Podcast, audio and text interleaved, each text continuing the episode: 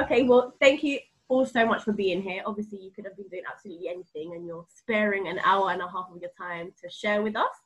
Um, and the reason why we're doing this is because Kia and I were having a conversation, and we realized that we've been really fortunate enough to take on personal development at the age that we're at. Um, and we're surrounded by people who are a lot older than us, who are also taking on this journey.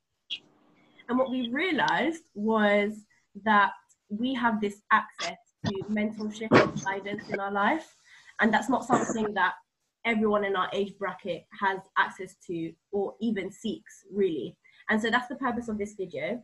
Again, thank you for joining us. Um, how I'd like to start off is, is if you could just briefly, each of you, just talk about who you are, what you do, and where you're from. If you could just do that for our audience. I'll go 1st Mm-hmm. First, let me just apologise to your viewers. I'm a bit under the weather, which is probably why I'm sweating over here. No. But um, what can I say? A little bit about me. So my background is, I guess most people would know me as a musician, one half of the band Architechs. I'll sing the song because your age group may not know it as much. That goes, make the body move, you got to let the body move.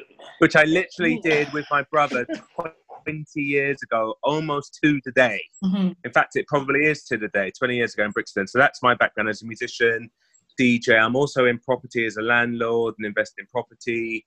Um, and then also a coach as well. Like I love inspiring people and making a difference. And I've been doing that for about, God knows, about say five, six years, something like that. Mhm. And then the last thing I do, which I love, is I'm a spokesperson for tinnitus. So I go on radio and TV and I warn people about the dangers of loud music in their hearing because I've got very, very severe tinnitus from years and years of clubbing, but actually started before that, which I might get into later. So that's a bit about me. Do a lot of different things. Nice, thank, Thank you. you. Uh, wants to go next? and I, I'll go next. So, um, my name is Orisi Komi. Um, and what I do professionally, I work for a charity. So, I work with young people, um, connecting them to, uh, you know, employers in the city of London. So, understanding the professional world from banking to finance to insurance and so and, and corporate law. And as well as I also work with businesses to, you know, engage and attract uh, talent. So, more of a consultancy side, how to attract uh, graduates from you know black and asian minority ethnic groups uh, as well as also coaching uh, students and graduates who are applying to grad schemes on really how to be successful with the application so that's what i do and similar to trey also into all the personal development stuff and you know working with people on the side of that just more of a voluntary uh, basis not just coaching and mentoring and stuff and that is me and i am from london but originally born in nigeria Hey, rest in Yeah. peace, Nigeria. Brother, I know. Exactly. You, innit? And Trey as well. Yep, me too. Right, so I'm Cash Shah. I'm 30, well, 34 years old. I live in London. I'm an entrepreneur. Um, I trade. I do a few other things as well. I'm always looking at different short sources of income. Um, I also personal train people as well. So if anybody wants to get into shape, generally I'm able to give them that advice. And at the same time, uh, I love keeping in shape myself. Um, what I really love doing, I love making a difference to others, be it through uh, personal development, something which I'm very heavily into. But at the same time, uh, I have a very strong relationship with uh, with God as well. That's another bedrock of of who I am. I put that as the as the foundation of everything. Um, and yeah, that's me. Right, thank you. Thank you all for sharing that. Um, so, the first question I would like to ask is How long have each of you actively taken on personal development and how has it like benefited your life so far? Um, do you want, should I go first? Is that okay? go for it Yeah, sure. Yeah, yeah. Sure. So I, I would say the very first time I've uh, came across personal development was when I picked up a book called The Monk Who Sold His Ferrari by Robin Sharma. That was um, I was actually ve- fairly young at that time. I think I was 21 or 22 years old. Sorry, and uh, I read that book. And literally, as I read that book, it changed my life because at the pr- prior to that, I was heavily into drugs. I was doing a lot of other crazy things, and um, from reading that book, I really got an understanding of how to um, not just live, but how to apply principles to make myself become more of a whole human being. Um, that was my first experience, and since then, it was a bit sporadic. And then when I hit thirty, that's when it became a lot more of a consistent thing. It became a, it became something that was foundational. So in my thirties, for sure. Yeah, so for me, um, it's been 16 years now. Uh, since my journey started when I was about 20. And it all started off by me just one. I think when I was about like sort of 19, 20, I was a bit, you know, like most young people at that time, didn't really know what I wanted to do, more like a headless chicken and just living life. And I really wanted to know. I wanted to know what is it that I'm actually, what my what, what my gifts are, what I'm passionate about, what, what, what I'm talented at. And so that's what really took me onto that journey of um, just one, just literally just seeking. It's like, who am I? What do I? What, what, what am I good at? What's my gift? What's my talent? And that that that literally took me to a journey that blew my mind. To this day, I don't even know how to describe it into words. Where just became so like aware of myself in a way that I never knew existed. Things about me that I never knew even existed. My talents, my gifts and to, to give you an idea to how that changed my life. So, for example, I, you know, when I was about in college, I was doing accounting, uh, A levels in accounting and finance, economics and business studies. The plan was to go to university to accounting and finance. Through this sort of journey of self-discovery, I discovered that I love working with people and, you know, more of a people person, coach, and so on and so forth. I changed my entire life. I actually took time off college, quit college, literally four months into my A-level exams, and you know, um, just wanted to go find out what am I really good at, and then eventually decided to go and study management at university. That's a, a pivotal change as like how that literally changed the course of my life, and you know it's been on ever since. And um, I think halfway, I think eight years into the journey, I kind of thought, you know what, this is just long. Because I didn't really know anyone um, at that time, such as being a young guy who was into personal development, especially being black, being a young black man. Nothing, not something you actually spoke about, because I came from a, a religious like background you know, whole thing about self development, I didn't really know anyone talking about it. So just got a bit like lost, confused, and just thought, you know, I'm going back to my old ways. But I sort of came back into it in the last since 20, sort of 2013, 2014. So I had a bit of a six years gap in between. Yeah, brilliant. Cool. So I go. Um, I've probably been into it about 30 years. I say one of the ways it started. So I'm like mid 40s now, and when I was 15, I went into hospital for um, just a routine appendicectomy to get my appendix removed, and I was given a drug which which was an overdose of a drug in the hospital, which paralyzed me twice and since in in you know. And when I came out of the second paralysis, I remember saying to my parents, "What's that noise?" And everyone around me, "Can't you hear that noise?" And also, everything felt like a dreamy kind of feeling, and I had this pressure in my head. So that carried on for years and years. Like I saw every. I've been.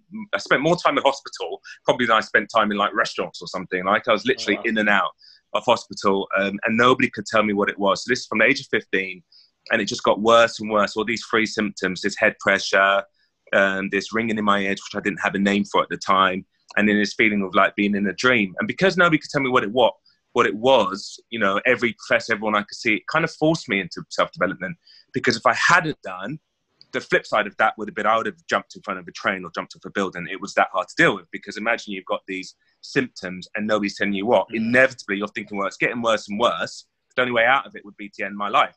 So it's not the same as being sort of suicidal. I've never been suicidal, but it was almost like a pragmatic way to deal with it. If it's going to get worse, I'm, I'm hopping off a building. So eventually, I had to get into self development because I had to develop that mental strength to get through that. But I mm. think the first one of the first formal times I can remember is reading the book Think and Grow Rich, 1997, which I got off my brothers. That was the first time I actually started to read books about it. So even though that was more about sort of financial betterment, the messages in that were helping me in terms of what I was dealing with. So I could learn responsibility for my own illnesses and what was going on for me rather than living in this state of fear. So it was just really thrusted on me. But anyway, fast forward, um, literally it was about 15, 20 years later after that, I finally discovered what was wrong with me, and that was done because of my self development, because I took the bull by the horns and I found out what was going on with me. And I just loved self development in terms of not just for myself, but the difference I could make for others. That was the thing that that really spurred it on for me because I thought there must be a lot of people like me suffering, maybe completely different things. It could have been abuse, whatever they'd been going through, but the sense of being alone and isolated and nobody understanding you, it made my love self development even more so because I'm a very central part of my life that I'm available for other people and making a difference over there. So I don't have time to dwell on myself and have pity parties. So yes, that was my journey. Partly medical got me there, and partly reading the book Think and Grow Rich. So one thing um, I was really conscious about when discussing this with Kia was how different people define success, and at, at least for me anyway, that the term success has slowly been changing over time.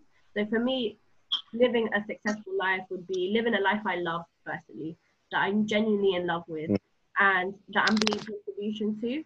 Um, so whether, like, in whatever way that is, just being a contribution to people, that's my definition of success. And I just want to be clear what your definition of success is, so that people who are listening understand where this advice would be coming from. So, like, let's start with. Can I go first?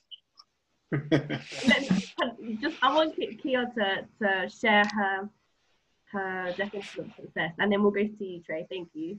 Sure.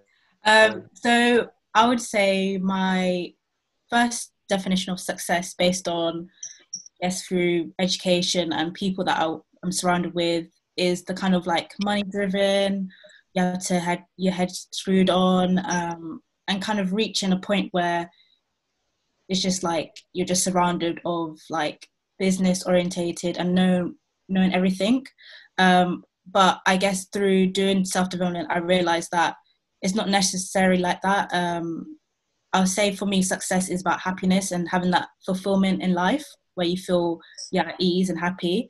Um, but it's i would say it's different how it was very different when growing up because i didn't i felt like people were just like oh you had to have this money or you had to have this kind of materialistic like possession or item in your house and that's like guaranteed that you're successful you know growing up you see like your friends in like branded stuff and i'm like okay cool they're from a certain economic you know way for, but now yeah success is for me is about happiness and fulfillment I think the reason why I'm keen to this, funny, because I was talking to um, Camilla about this a little bit yesterday as well. I get quite excited of this notion of success. So, I mean, because for me, it's changed. Like growing up Nigerian, I don't know if, I mean, obviously autists will get this, but, you know, growing up Nigerian, there's a real emphasis on wealth and there's a real, even probably bigger emphasis on, you know, make sure you're a doctor or a lawyer.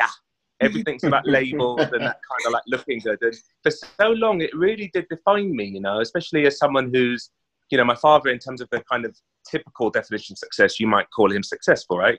Um, one thing I got out of success, and it might sound weird when I say it to people, I think one of the defining things I have about success is learning to see the gold in the bad things that happen in life. I think people that learn to really navigate the bad things that happen in life are the most successful. Not when everything's going great, but seeing the gold in when things are not going great, not going your way, or you lose someone you love. I think that's the definition of successful because you're being with life the way it is rather than where you want life to be right it's completely different from this financial success uh, view of success i think the next thing for me is actually living a purposeful life so straight away for me that means service you know the people that we remember most who i believe are successful are like the mandelas the martin luther kings and they weren't rich I think Mandela died of a net worth of net worth a couple of million from his book. Martin Luther King wasn't rich. Gandhi wasn't rich you know, and I think it's the people who have served, you know, you know, Jesus Christ with people who believe in religion, right?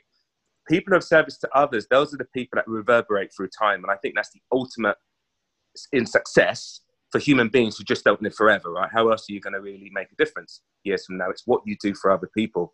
I think that's the most successful you can be. So I think a, fo- a life that's focused on service to others and a life that's purposeful, like what do I want to leave behind for people? And yeah, of course, there is an element of um, financial success because there are things that you can do with money in terms of education, blah, blah, blah. But for me, someone that's been around a lot of millionaires and billionaires being in the music business, I would not swap my life for those people based on the money they have because for me, they were some of the most miserable people I've ever met. And it's ironic because they've got everything. They're no longer looking like, you know, they can see behind the curtain, they've got everything. And it's like, well, that wasn't it. Do you know?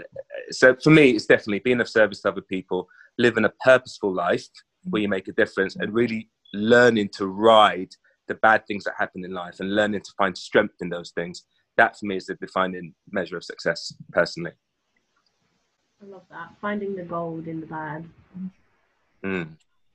Uh, and um, I think similar, to just touch on what uh, what Trey said. Um, growing up, I you know saw success based on you know having all the you know, material possessions like money and having a house and your career, what you do, and all of that stuff.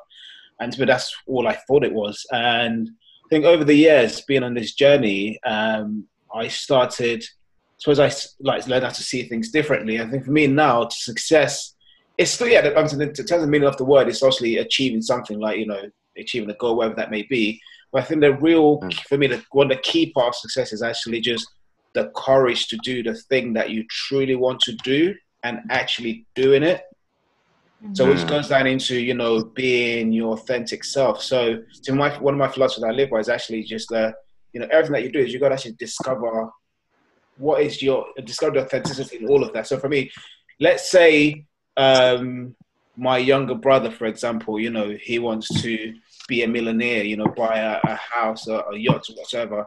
That's his, that you know, that's what he wants. And for me, you know, it's having the discipline to say, okay, that's what that person wants. However, to me, I'm actually I'm happy. What I really want is maybe to live uh, live on a um, on a I don't know in the countryside, for example, with um. So is that really discovering your, your authenticity in all of that, and just focusing on and just being like there's so many things out there that actually tries to get us to you know to be like other people, to be to to do this, to do that. And so I think just having that discipline to actually just focus what do you really want, discover that, and actually stick to them, being there on a regular basis, even if other people are in quote, you know, living what might seem like a by societal standards actually what's like a successful. Whereas actually, you know what, that's cool. So why to me why why I believe that's so key? Because when you really focus on what is that is authentic to you, there's a level of like that peace and happiness that comes really with that you know, so that's really what I would uh, how where I would define success from is actually just what blends authenticity and really discovering your own what you really want and then stay focused on that. Awesome. Thank you. Thank you. Awesome. So for me, success is um, it's, it's I'm going to take you back to to a principle my uncle told me when I was very young, and um, he he said to me, he goes, uh, I remember I I left my glass like next to my my my notebook, and he goes, um, he told me, he goes, look, he goes, you, you, should move that out of the way. And I was like, why? He goes, look, everything that you touch, you must leave better than you found it. And I was like, I didn't understand what he meant by that, right? Then he went deeper into that into that philosophy, and he told me, he goes, look, everything you touch, be it be it a thing, because if you move touching that, you put it in a better place, it's not going to get knocked over, right?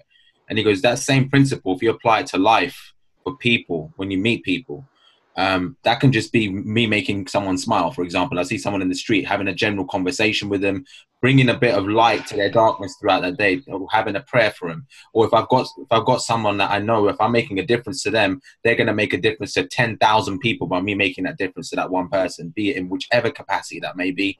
Um, financially, I always thought money was, um, although money to me is is uh, it's a vehicle where you can actually make more of a difference to others. That's how I perceive money. But really, the bedrock of it is of service to others. So really and truly, with with anything, be it with money, it's an amplifier for you to do more of that. So um, I really picture success to to be of of making things better, and that's even my family. Like if I looked at it previously, I was very I wasn't family orientated before, but from same, having that same philosophy, it's now enabled me to see how prominent that same philosophy echoes throughout my whole life. So um, that to me is really it. That that's really it.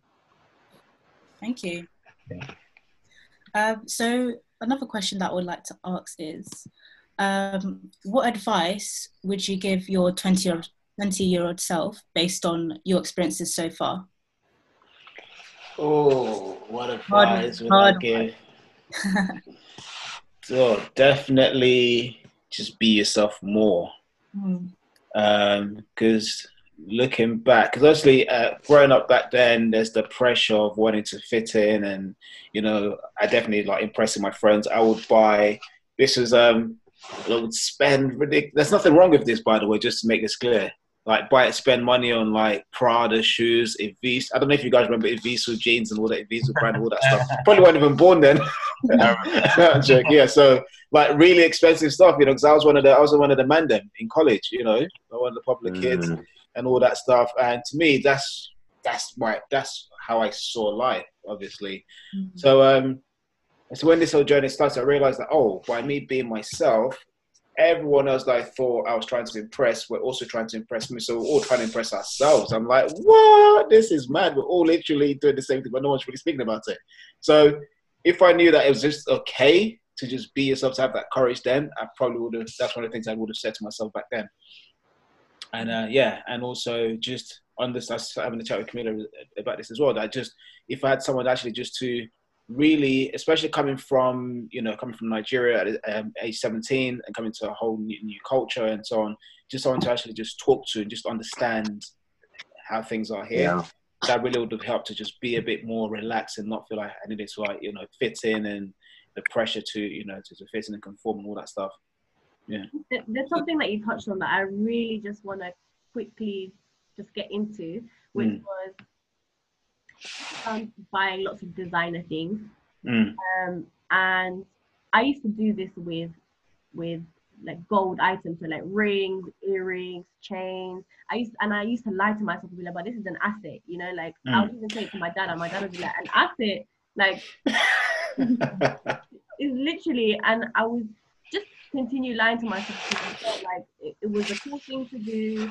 Mm. I enjoyed the feel of it, and it was kind of like people would per- like perceive me in a certain way, and it's something that's it's just extremely common. I don't know if it's it was common in your time as well, but it's definitely extremely common in our time, and it's kind of like that that kind of mentality of showcasing something that you might not necessarily have Mm. in a different way. Mm. What what would you say in regards to spending money on things that might not necessarily be of importance?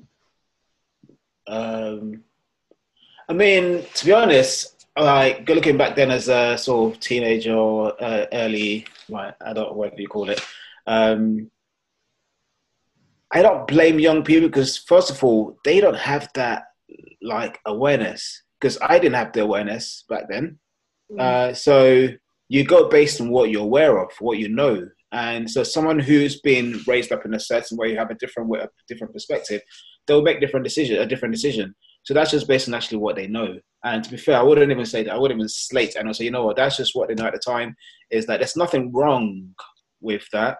And that's one of the key things I learned is actually it's not it's not what you're doing that's actually it's more the motive behind it. And that really changed my like had a massive impact in, a- in a lot of ways. So for example, like growing up, my parents would say, you know, don't you know, we're wearing earrings, for example, as a guy, you know, is a is is unbiblical, is a sin, all that stuff.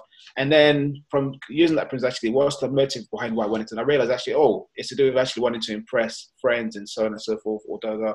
when I started being true to myself in that way, that started changing my decision making process.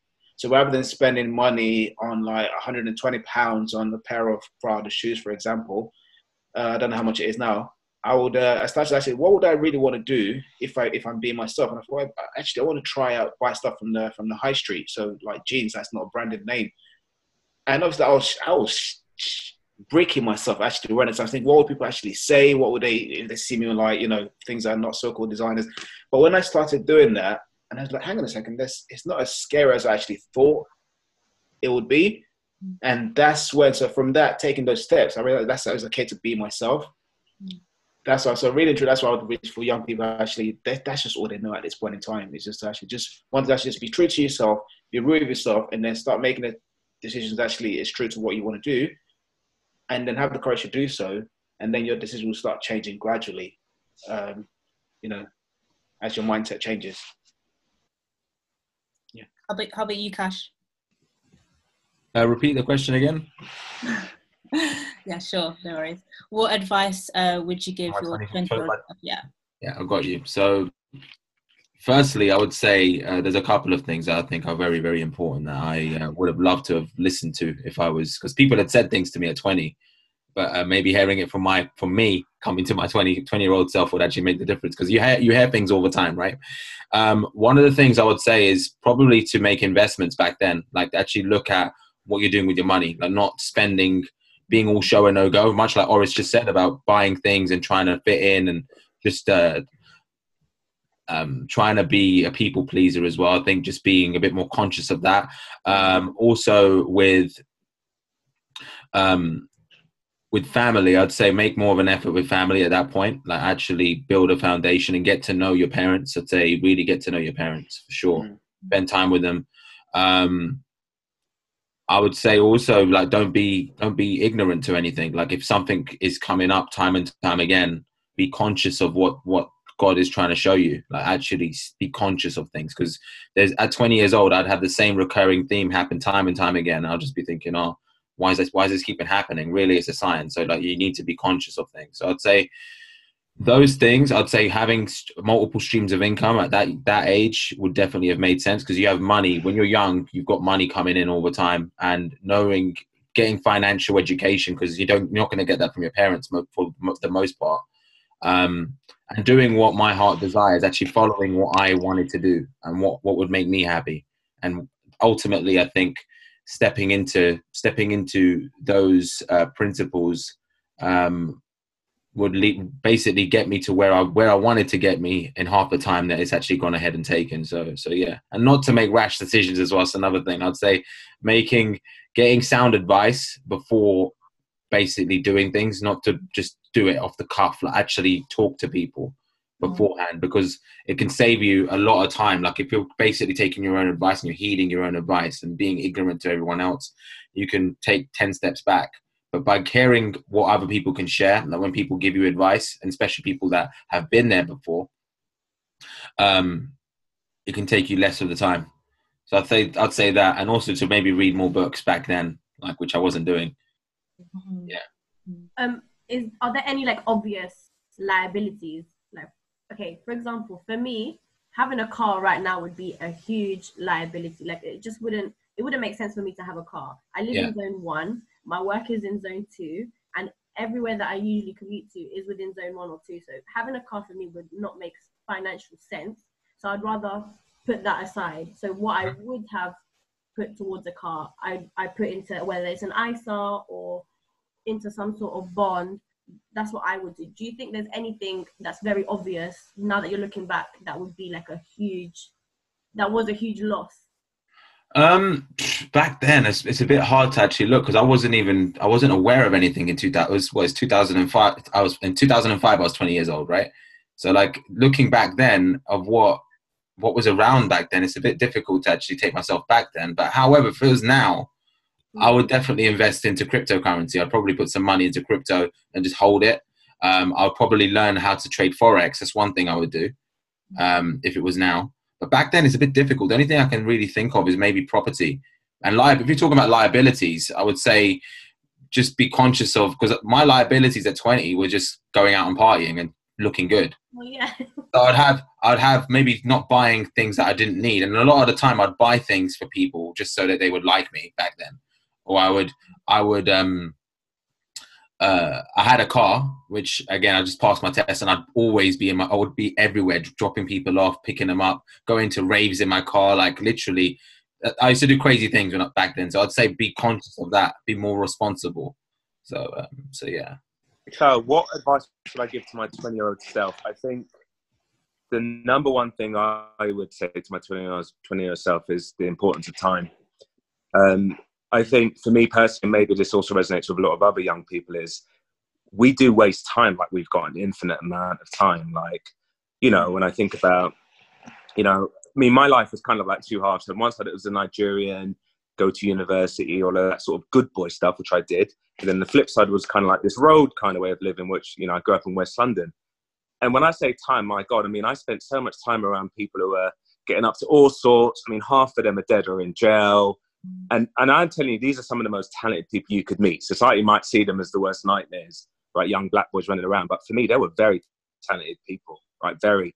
And I think about just the importance of time. Like, you know, for me, I wouldn't have spent so much time doing such frivolous things like running around, raving, partying, trying to chat up girls. I, I think of the inordinate amount of time spent around trying to chat up women. It's crazy. I don't know if everyone else can relate to that, but I look back in my 20s, a lot of it was doing that you know, on the phone to women, going clubbing, you know, trying to get clothes so you can look good. So much of it was about the opposite sex. It's crazy when I think about how much time was devoted to that pursuit. I don't remember half of these people. It meant nothing really, you know.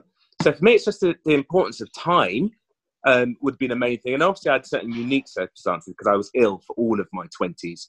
So I spent a lot of time in and out of hospital. But because I hadn't done the level of self development I had done now, there was also a lot of time sort of feeling sorry for myself. So I then didn't maximize every ounce of my, you know, talent and what was possible for me, you know. And then when I did, because again, you know, quite, I, have been quite fortunate to taste success. You know, from a young age, I always wanted to be on top of the pops to be a musician. And I achieved that dream, but I don't think I really treasured it.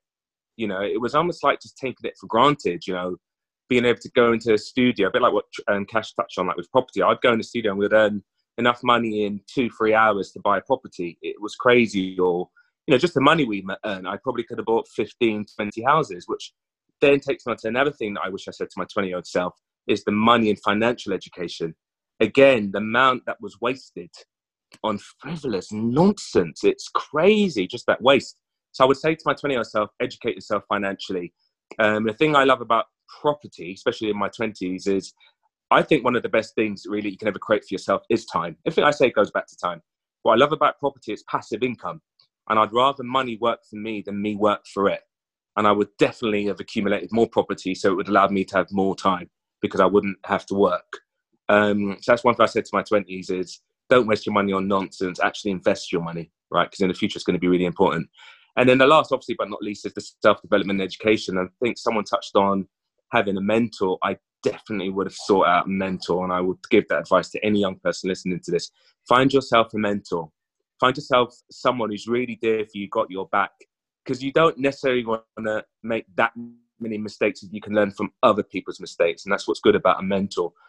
I'm, I'm so glad you said that, Troy, about the whole thing by Circular um, uh, here. Uh, just about being here now, because looking back, uh, yeah, I wish, because obviously back then, being young, thinking or worrying about as a man, you know, getting married and having children and mm. having family, and you got to do this before you're 30. Like mm. so much pressure. And now I'm thinking, hang yeah. on a second. I'm like, hang on, why didn't no one just tell me that, you know, you don't even need to do these things. that is yeah, not. That it's okay. and now, one yeah. thing I'd that's one thing I'll say. A cheeky advice I'll say is actually, you know what? If you're don't bother about worrying about getting into relationships. I remember when I was young, there was a lot of actually being in a relationship and all that stuff. I'm like, honestly speaking, that also links back to what Trey said about time, because the time you spend, you're spending on all of that. You can actually use that time to spend on so many other things that's more to do. Mm-hmm. I wish I actually, because when I was at uni, I, I, I had a, um, I was a resident assistant. We had a, you know, had free accommodation for like three out of my four years in university. I could have saved that money, you know, to buy a property and invest in stuff. But I went to, I just blew it all. For example, that's the, again. I, I spent mine on a car. My car was a nightmare. It sucked out so much more money. And you know, it's funny. There are a lot of people who took their student loans and did invest in property and business, and yeah. they're multi-millionaires now. It's crazy, I know, isn't Fred, it? he paid all of his student loan before he left uni. I'm like, how did you do that? So if I had that discipline, I, I I think I was just more of the yeah, definitely that discipline to actually just yeah, don't give yourself that pressure of like needing to be like other people, man. Honestly, it's not. It's just not. Yeah. As long as you can, as long as you can see and you can be of service with that, and you can see what why it why it's there. There's gold in there's gold in everything, everything. True. And just to add on to that, I mean, one thing I think about being twenties, I was way more insecure. Mm. And there was so much focus on what wasn't working and what people thought about me, blah, blah, blah, blah, blah. And that's what I mean when I say gold is buried in the bad things. I think a lot of young people dwell on what's not working, what's mm. not going right. But I look at young people and I think the opportunities they've got is crazy compared to what we had. And even for me in the music business, I, we needed a studio, we needed this, we needed that, and we couldn't do it without record labels. Young people now have got everything on their fingertips on the phone. Like you've never had more than what you ever need. And if I could say to young people now is get off social media, unless you're doing what you girls are doing, which is amazing. But a lot of young people on there compare themselves to other people, other people's fake lives. None of it is real. And this anxiety is just more and more and more. Yeah. You know, in your 20s, yeah, we're always going to deal with that level of anxiety because we're not, we're adults, but we're still, you know, not quite where you might be in your 30s, right? A level of autonomy that you might have. But mm. God, wasting time on other people and what other people think and then just adding fuel to this insecurity. Yeah. Worst thing you ever do. There, you've got so much opportunity now because of technology that I mean, me in my mid forties, I certainly didn't have in my twenties. You know, I think young people also get a bad rap as well in terms of people misunderstand. Don't actually give young people yeah. to express or to understand what it is that they want. There's this. That's often there's there's people don't get it. So young people want young to actually behave in a certain way. You know, you know, follow the Yeah. status quo. But if you obviously you have a different perspective, you don't you don't you don't want to go. You don't see yourself fitting into that box. I think that's often what people misunderstand with young people. Think that oh they're being disruptive, they're being this nut because a they just see the world differently from the way you see it. So I think from Yeah. the so-called adults' point of view is actually also learning to listen to young people, not trying to actually get them to do what you think they should do. It's listen to them to know what they want to do, guide them. You know, so I think for others, also a call for others to also just be res- be willing to actually, you know, not feel intimidated by a young person, you know, shining or really shining their light and trying to like dim it down. So no, no, no, no. It's having that balance between between both both sides as well. But yeah, don't worry about your future. Basically, just create the life that you see you love. Have the courage to do so. Learn, educate yourself. People will definitely come against you, especially Yeah. if you're trying to do something that's different. Mm-hmm. People will come at you. That's mm-hmm. without a shadow of doubt. But just Yeah. know that that's people just you're you're triggering certain things about them that about their own consciousness and you know where we may be going for them. But don't let that actually distract you from what is that you you're doing if it's not in line with what they want you to do. And I think now to add on to that as well, I mean, as- I, I think yeah, when you're in your twenties, there's definitely a bit more of a kind of cultural thing going on with your parents because Mm. now are when you're older, your parents don't matter as much, right? But I think it's to have compassion for your parents. They actually, Mm. deep down, they just love you. yes. You know, Yes. before I got into the music business, my mum and dad, of course, they were like, "What do you mean you're making music? Are you mad?" They're Nigerian. They've got no concept of music. That's like Yeah. dead end. It's drugs. It's women. They think you become a doctor or a lawyer because that's Yeah. what they know. yeah. That's coming from love. It isn't coming from necessarily just trying to control. Now, obviously, Yeah. when they see our first paycheck, suddenly it's like, I always knew they would make music. Yeah, don't you daddy lie. You did not That's want so it. true. That's so But I'm an Igbo man. When Igbo man sees money, like, yeah, okay, it's a but I think you, you really want to have compassion for your parents. That's all, that's all they're coming from. They don't know anymore. Do you know? And I think, and I think as you touched on that earlier, I think it's developing that relationship with your family. At 20, it may not be a priority, but I would make it. To my 20 year old self, it spent I spent time agonizing over my parents. It did my head in. I couldn't wait to get away from them. They were annoying. They were backwards. Plus, they were kind of different culturally. I've grown up in the UK. They're from Nigeria. I grew up in a West Indian neighborhood, so I had a lot more what they might say West Indian characteristics compared to like this good boy Nigerian that they want to be. So there's a lot of cultural stuff. But when I look underneath all of that, and I look back in my 20s, they just loved me. Mm. And they were just afraid, thinking I'm going down a certain path. Yeah. It's different from them. I'm doing music. And my parents are horrified, thinking that's not what they know Mm. do you know? So I think have compassion for your parents. They really do just want the best for you, Yeah. do you know? So don't make them the bad guys. Just say, you know, my mum loves me, but she's different from me, but I'm going to go on my own path. But be respectful of your parents and that love and compassion. And I think the other thing as well is that gratitude that you even have parents that even care. I'm Mm. sure there are a lot of people that don't have parents that don't even care either way what you do. And I think parents are a resource when you listen them, when you listen to them, like they truly love you. It's different. When I listen back to my parents now as an adult, when they're saying, read your book, do your education, I get Mm. it so different now than at the Mm, time was just mm. leave me alone, trying to control me. I don't want to. Now I get, Yeah, you know, yeah, they yeah. just want me Oh. to have the best life. Yeah. They wanted me to have the best life. Can you blame them? I'm going to do the same thing to my kids one day. Yeah. You know? so what you said about you know relation with uh, parents as well that's so important i think looking back now one thing i also say like you know communicate more with your parents that's Mm. one advice i would actually give communicate more with them because often i used to think the same thing thinking my parents were just like you know trying to stop me and i know for a fact if it wasn't for the grounding my parents gave Yeah. me growing up especially things like going to church on a sunday if it wasn't for that because the funny thing is, even though they were, they were not there with me, that was still in the back of my mind. I was actually still mindful of what I was doing Yeah. with friends. The funny thing is, in, through my teenage, through my teenage years um, and also early twenties, I never got in trouble with the police, and that's from the grounding from my parents. Yeah. So That's- that that is is so vital. Communicate with your parents and honestly appreciate it. And I think also to add to that as well, I think if you not everyone, you know, obviously we both grew up Nigerian, there's a certain level of pressure. I think it's a great foundation, right? Mm. I think for even people who may not have parents like that, I think it's important to find a mentor. If you if you truly don't have responsible adults around you, find a mentor, someone that you really do respect, and just tuck yourself under that person's wing. But having someone that can guide you is really important. one thing I, I do want to address because a few of you have raised this whole looking good, wanting to look good for other people. Does that ever go away? Um, I would, no, I would definitely doesn't go away, but I think I think it's No. the thing. It's like your, your mind always chats, right? But you, you it's the awareness of it.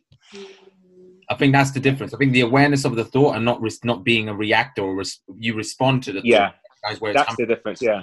Yeah. It never goes away. But what happens when you have enough self development is you don't allow it to then dictate how you live your life, not fully. Yeah. I think it's yeah, it's an inherent part of being human. But I Mm. think when you have the awareness of it, you can then say, wait a second, what am I doing right now? Does it help or hinder me? Am I being concerned overly with what other people think? Is this helping me or hindering me? Yeah. And that's where self development and the courage of having a mentor allows you to see, I'm not going to follow the herd. I'm going to do my own thing. So what if my clothes are from Zara rather than from Prada? I don't Mm. care because the money I'm saving, I'm putting into this. Or so what if I don't have a car and I invest it in a nicer because I know in the future. Do you understand? Like that's important. But the, the desire to look good will never go. just quickly touch on what uh, Trey just mentioned as well. So the thing is, we're not saying that you know, trying to be the pressure to be like other people is that, that is actually a wrong thing. That's not really the focus. It's actually saying, you know what, because in you trying to be like other people, you're actually missing out that opportunity in time to actually in being yourself. And Yeah. being yourself actually has a link to your mental health as well. So when you're trying to be like other people, trying to lie, impress other people, you're suppressing yourself, which has a massive impact on your well-being, uh, your mental well-being that's what we're saying. It's more about that developing your. That's what we might de- developing yourself, is developing your authentic self and bringing that out more out into the world. And yeah, as I say, yeah, but it does never goes away. And I, I think it's great that you said that, Audits, because I, I forgot to mention that. I think we are in a bit of a mental health crisis, if you notice. Mm. You know, I mean, the suicide rate for young people, especially young men, has gone through the roof. There are so many people dealing with anxiety, with depression, and you know, I've definitely been through elements of that. And like I say, because of technology, it's been amplified. People are so in this world of they're not enough, or they compare themselves to this person and that person, and, and to a fake version of that person, ironically. That even apart from anything else, from your health point of view, you definitely want to develop walking your own path. You know what the funny thing is? Nobody actually really cares. Yeah, Actually, nobody cares. I don't remember who was the most popular person at school. I mean, where are they now? Nobody cares. It doesn't mean anything. yeah, But at the time, we spent so much time thinking that everyone's looking at me. If I post this or post this picture, everyone's going to think, everyone's going to. Nobody cares. Hmm. They actually don't care. I want to ask you guys now that we've touched on like mental health and just image in general. I did some. I was doing some research. Um, Mental Health Foundation.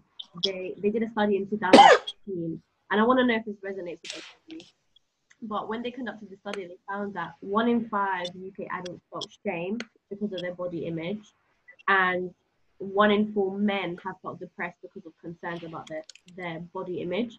And also, I think it was over a third of the UK adults have felt anxious or depressed because of concerns that they have around body image. Is that something that you guys still deal with, or is it something that Um, you kind of have dealt with and you know? I would say, I would say, look, uh, for myself, I think your your health and your your your your, your physical well being is tied into your mental health anyway. So when you say that, it kind of coincides anyway. If you think about it, like people are feeling a certain way, it's uh, it's a lot, a lot of the time it's what you're doing with your body. Like as soon as you invest into yourself, you you, you change your you, feel a completely different different um way of being come about. Like for instance, um, I went through a divorce when I was 28 years old, and I went through depressed depression. Sorry, and I, I, I gained a lot of weight, and um, that depression was very- It made me become very body conscious, obviously. But then I looked at what am I consuming, and as soon as I started looking after my body, I kid you not, I wasn't doing a personal development. But as soon as I started looking after my body, I started feeling better, started feeling good. Like I started having more energy. I'd sleep better. So it, it's tied in. Like the both, it, it basically helped me get out of that situation because as soon as I f- focus on the foundation of of um, of myself, which is my body physically, it um it opened up so much more. It did. So I find it very interesting that you've mentioned about body image being tied into to, to depression because it's it goes hand in hand really. Mm. Uh, were you going to say something, Trey?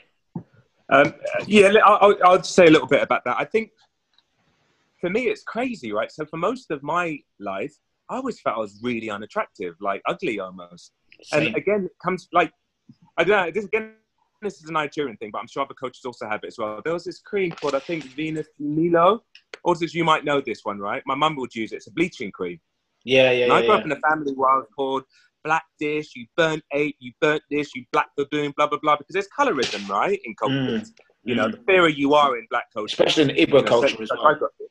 Yeah, the more attractive you were. So I remember using my mum's bleaching cream. I hated being dark. Mm. And then when I finally got over it, and part of the reason was because of wider culture when I was younger, it's like people like Al B. Sure. You guys may not know these artists, but they were very much the mixed race guys or the light skinned guys were seen as attractive in the black community. So I always thought, well, I'm dark with my sort of hair. I must be really, really ugly. And I hated myself. When I got over that, and I did because Big Daddy Kane and all these dark skinned rappers started to get big, and suddenly I felt, yeah, we're not bad. My other one was I was too short. Mm. It's funny, I don't know if I've ever said this out on something public, but I would stuff my shoes for years. I probably did it for 25 years. I was Mm. always so unattractive and I was so short that I would, I, I, I would stuff it with newspapers first. Then when eBay and that got big, I discovered you could actually buy these um, shoe lifts from China. And I Mm. would, dude, I was so anxious that somebody would find out that I was making myself taller. Mm. And it's weird, me now, the powerful myself that I know now, looks at that person and thinks, who was that? I almost don't get it. By the time it was real, I was too dark, then I got over that, and then I was too short. I wouldn't even go and chat up girls. I'd think that they were, I mean, don't get me wrong, I did chat up girls. I was good at that, don't get me wrong. But certain girls, I was like, I'm not going there because that's out of my league. She's going to think he's too short. I can't believe it. I'm the same Mm. color and the same height, and I think I'm amazing. And I don't mean that in a conceited way. I mean it in a self-love way. I got, I, I get who I am. I did the self-development to be like, no matter how I look like, fat, short, dark, tall, I'm amazing. Why? Just because I'm a human being and I'm here right now. But for years, I had the anxiety and the depression of why am I not attractive? Why can't I be lighter? It's crazy. So I can only imagine what some young people go go through. And the Mm. thing that I found, which is the most telling thing, is this: I've not changed. I'm the same height, same color. But in terms of me being able to attract the opposite sex, it's gone for the roof. I was Mm. always attractive. Yeah. It was me not seeing it. And I think everyone who thinks they're fat or they're this and that, it's your being, it's here, your being that makes you attractive, not the way you look. yeah. Of course, not everyone's going to think you're attractive, but your being, when you get your power, your grace, who you are, people start to look at you completely different. Yeah. Do you know? And I think that, that that's such a key thing for young people to get. And it's funny because maybe a lot of women think men don't deal with that, but men Yeah, actually do. I, I would never think that like the stuff in shoes. yeah, but men do. Like, Yeah. You've no idea what us men have to go through. And then on top of that, we have the financial thing. Oh, I'm not rich enough for her. I can't take her here and I can't do that. Yeah. I'm sure a lot of men still deal with that. Massive amount of pressures that men feel, which is why men are committing suicide more. Mhm. It's crazy. It's under the carpet because it's meant to be like the norm. It's just normal for men to be providers, and I think that's Yeah. something that we've has been really overlooked forever, Mhm. basically. I think on top of that, like if I'd not done self development and I was younger, I'd be so embarrassed to admit that to you guys. Mm. Like men have this culture of embarrassment that they shouldn't admit that. They shouldn't talk about it. They shouldn't talk about being vulnerable. They shouldn't talk about like it's crazy. I have to have done this level of training to be. You know what? I will share anything with anybody at any time. There is no embarrassment for me. None. Not even a drop of it. Why? Because it might make a difference to one life out there. That Yeah. trumps any embarrassment I might feel. But most men are not socialized like that. Men are told to be stoical and strong and da da da da. And maybe even more so in the black community. You know, can you imagine like that level of you know hyper masculinity that you've got to live in, rather than guys, I need help. I'm dealing Yeah. with stuff. I want to ask a question. Like, how did you, how do you guys like embrace failure? Like, what would you say? Ooh. Oh, that's, that's a good one. Failure, I would say, listen, there's never there's never a failure. It's always it's always feedback. It's always a lesson. So I don't look at anything as a failure. There's never no. I think something we learned at Landmark as well was looking at. There's never a failure. It's just it's a breakdown in performance of Yeah. what what could have. And but sometimes there's a failure in relationships. There might be something that that happened in a relationship that you had no control over, but it didn't work, right? Mm. But that's there's nothing wrong with that because you've got a you've got a lesson there that's taught you something. There were red flags that showed up before and you didn't pay attention to them. So there's always something there that you can learn from. Always. There's never a failure in life. It's only it's only feedback, and you can always grow from it. I think, and it's funny, we, we were talking about this yesterday, weren't we, Camilla? I think we are surrounded by the power of failure. You know, right now we're using Zoom, and Zoom only got to be where it is now through a series of failure. I think failure is an opportunity to grow and to learn. Now, I'd be lying if I say failure didn't hurt sometimes, or failure wasn't, you know, you didn't have a momentary sense of, oh, this reflects on who I am, of course. But that's where the self development kicks in. I think with me, I can see failure as, okay, well, why didn't that work? What happened what can i be responsible for what didn't Mm. i do you know Yeah. what did i not prepare myself for failure is always an opportunity to grow always we are literally surrounded tv series of failure light bulb. I mean, God, how many times did it fail before the light bulb actually came into, into fruition? The iPhone, you know how many times Steve Jobs failed before the iPhone was developed? If you don't see failure as an opportunity to grow, then you definitely need to do a lot of self development. You really want to relate to failure in the most positive way. So that's how I see it. It's an opportunity. For me, and I'll speak for myself, it's sometimes challenging to deal with failure. And mm-hmm. I think for me, whereas other things like say relationship, uh, for example, like broken like failed relationships, failed relationship, broken relationships. Um, one thing that really like helps me so much is actually what Trey just touched on is actually just look, okay, what did I do that caused that relationship to fail or to not work out? And when I did that the first time, actually, when I really, really did that, and I'm thinking, wow, it actually took away.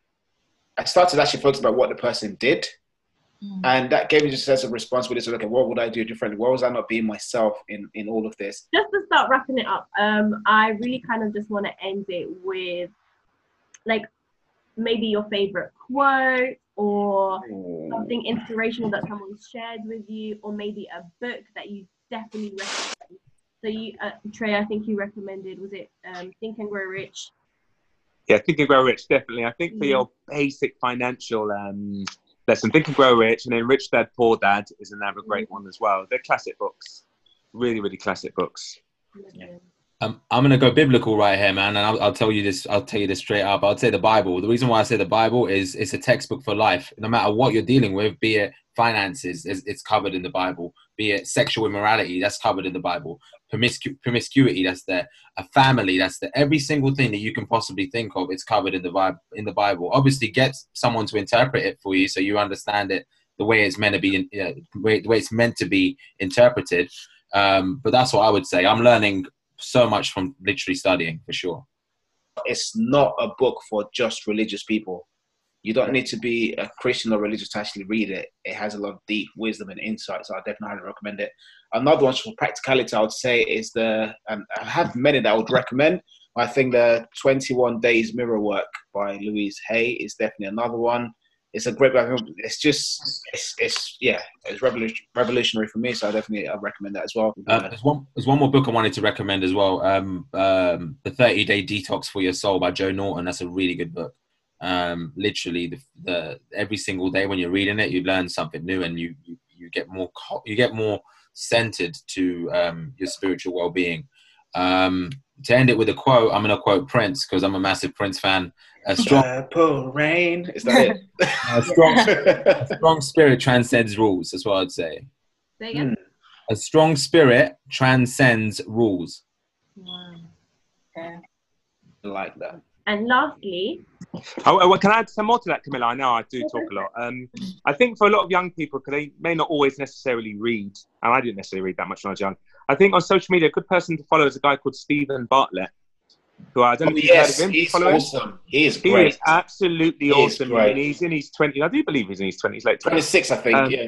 Yeah, he's absolutely amazing. I think follow him in yeah. terms of just his daily messages, his philosophies, and the rest of it. He is yeah. absolutely incredible. Um. And in terms of quote, I love a couple of quotes. I don't remember all nice. of it, but one is our deepest Yes, fear. that's him. That's him. Have you got him? Amazing. Yeah. Yeah, He's awesome. amazing. Quotes um, Our Deepest Fear by Marianne Williamson, I believe her name is. Oh, she's awesome. Um, and I think Nelson Mandela also said it is in inauguration. I think in terms of what we're talking about being individual, you've got to read that quote. Our deepest fear is that we're powerful beyond measure. You definitely want to get that. And then another quote that I love is by George Bernard Shaw, which was about being thoroughly used up before I die. Mm. Again, Google that. It's one of the that quote is a quote that I live by. It's absolutely amazing. It, it really does touch on the importance of time and being thoroughly used up before you die. So, I mean, I do that when I coach and I um, give talks. And I think, you know, especially, I mean, also you can relate to me, right? I grew up poor Nigerian, right? When we would use toothpaste, we would roll it up.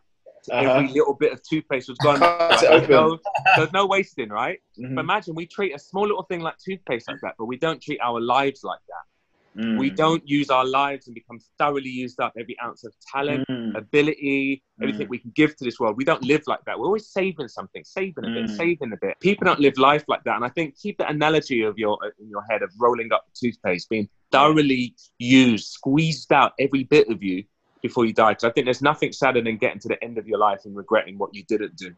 And make sure you also have a well-being practice you know and i think things like meditation is very important maybe journaling is also very important Um, having a moment of gratitude and reflection is very important. If you're spiritual, then it might be a spiritual and religious type practice that you might do. But I think always have that time mentally to really bring like this peace and tranquility to mind. We live in a chaotic world where there's just Mm. so much stresses around, and you must have it as a practice, as a habit that you give time to yourself to really just reflect and then just just be in awe of yourself. I just got an inspiration when uh, Trey was speaking, and there's a common theme here about what we're talking about self development. Yeah. And I suppose for, for young people, I know for a fact when I was that young, because again, I, I thought it was uncool, you know, talking about self development. So going back to our first initial question, the advice to our 20 year old self would be invest in your self development now. Don't leave it till Yeah, it's urgent. like do it now. And I think less. I think it's also for me. Actually one thing I would love to do is actually just making make self development cool to be just a norm. So it's not seen Oh as this yeah, I like put it in schools. it's, it's, yeah, it's not seen as this oh too uh, airy don't know, fairy. and you know all of that stuff. Yeah. So start that now. So I would definitely say, which I think most of us have done, do the landmark forum. I Yeah. will say that without a doubt to any young person listening. Now, it's not like the be all on end all magic wand. I've done a ton of different self development. But one thing I loved about the landmark forum, it's very much an on the court type thing. It's not Yeah. because you can read a book and kind of get it intellectually or kind Yeah. of figuratively or you know. But I think when you do self development, that actually has you be on the court. Go and Mm. speak to that person in your life, or go and do that job. Go and ask that that girl out. Start that new business. That type of development course where there's action. Because we Mm. know a lot of people are sharing quotes on Instagram and they have this illusion of self development. That's great, Mm. but they're not in action in their life.